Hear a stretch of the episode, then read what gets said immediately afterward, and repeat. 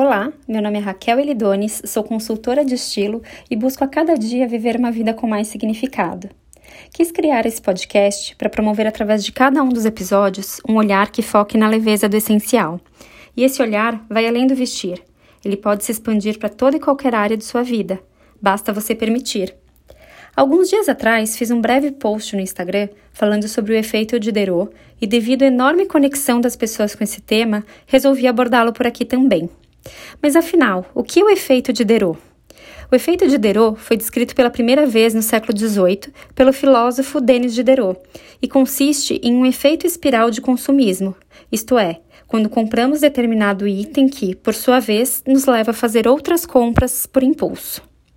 Preocupado com os gastos que ele considerava desnecessários, Diderot começou a estudar esse comportamento.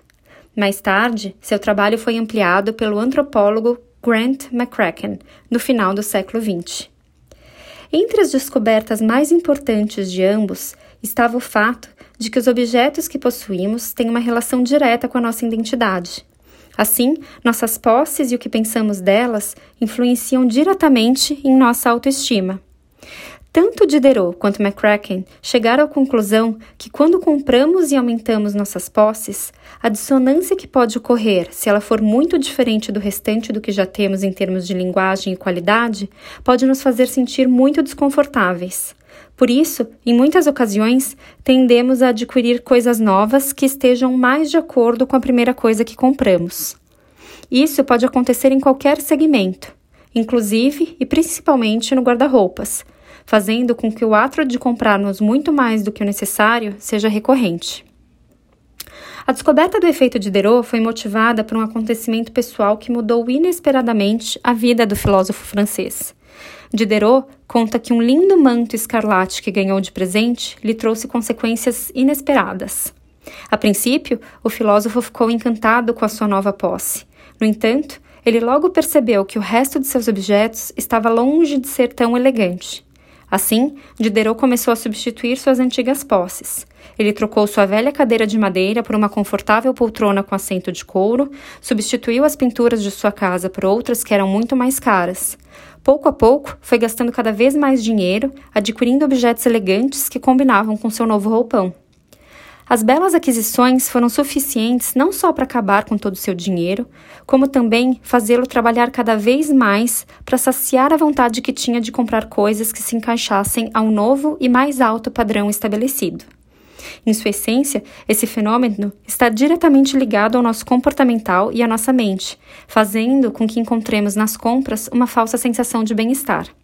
Esse é o principal exemplo do que o efeito de Diderot pode fazer conosco se deixarmos que ele controle nossas decisões. Mas como combater esse fenômeno? O efeito de Diderot nos diz que o acúmulo e excesso só fará com que sejamos literalmente consumidos por eles. Então, precisamos entender como curar e eliminar esse padrão, aprendendo a focar nas coisas que realmente importam. O primeiro passo é perceber o que está acontecendo. Quando estamos cientes do que estamos fazendo, o viés de pensamento tem um efeito menor sobre nós.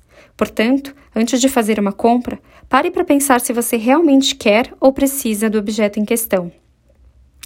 O segundo passo é reduzir sua exposição ao consumo.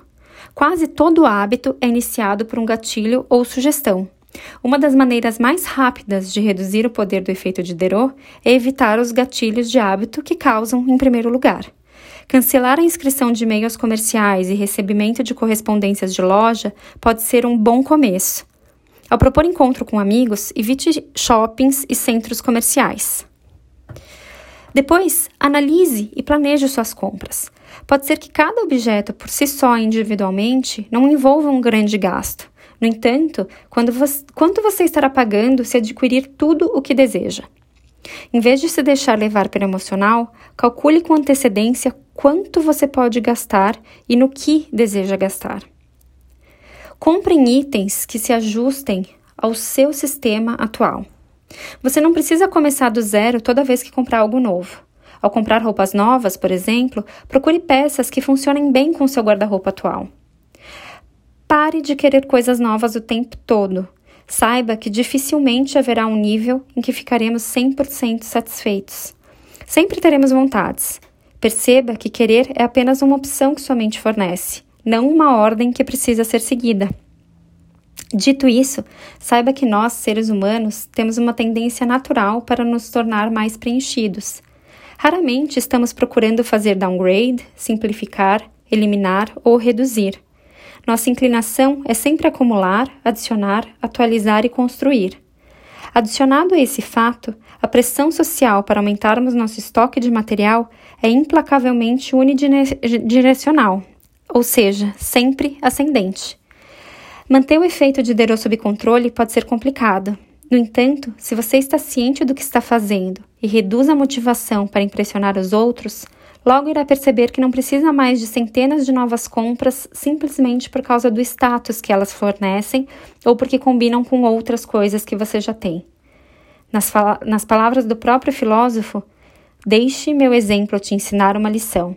A pobreza tem suas liberdades e o consumismo seus obstáculos. Um beijo e até a próxima!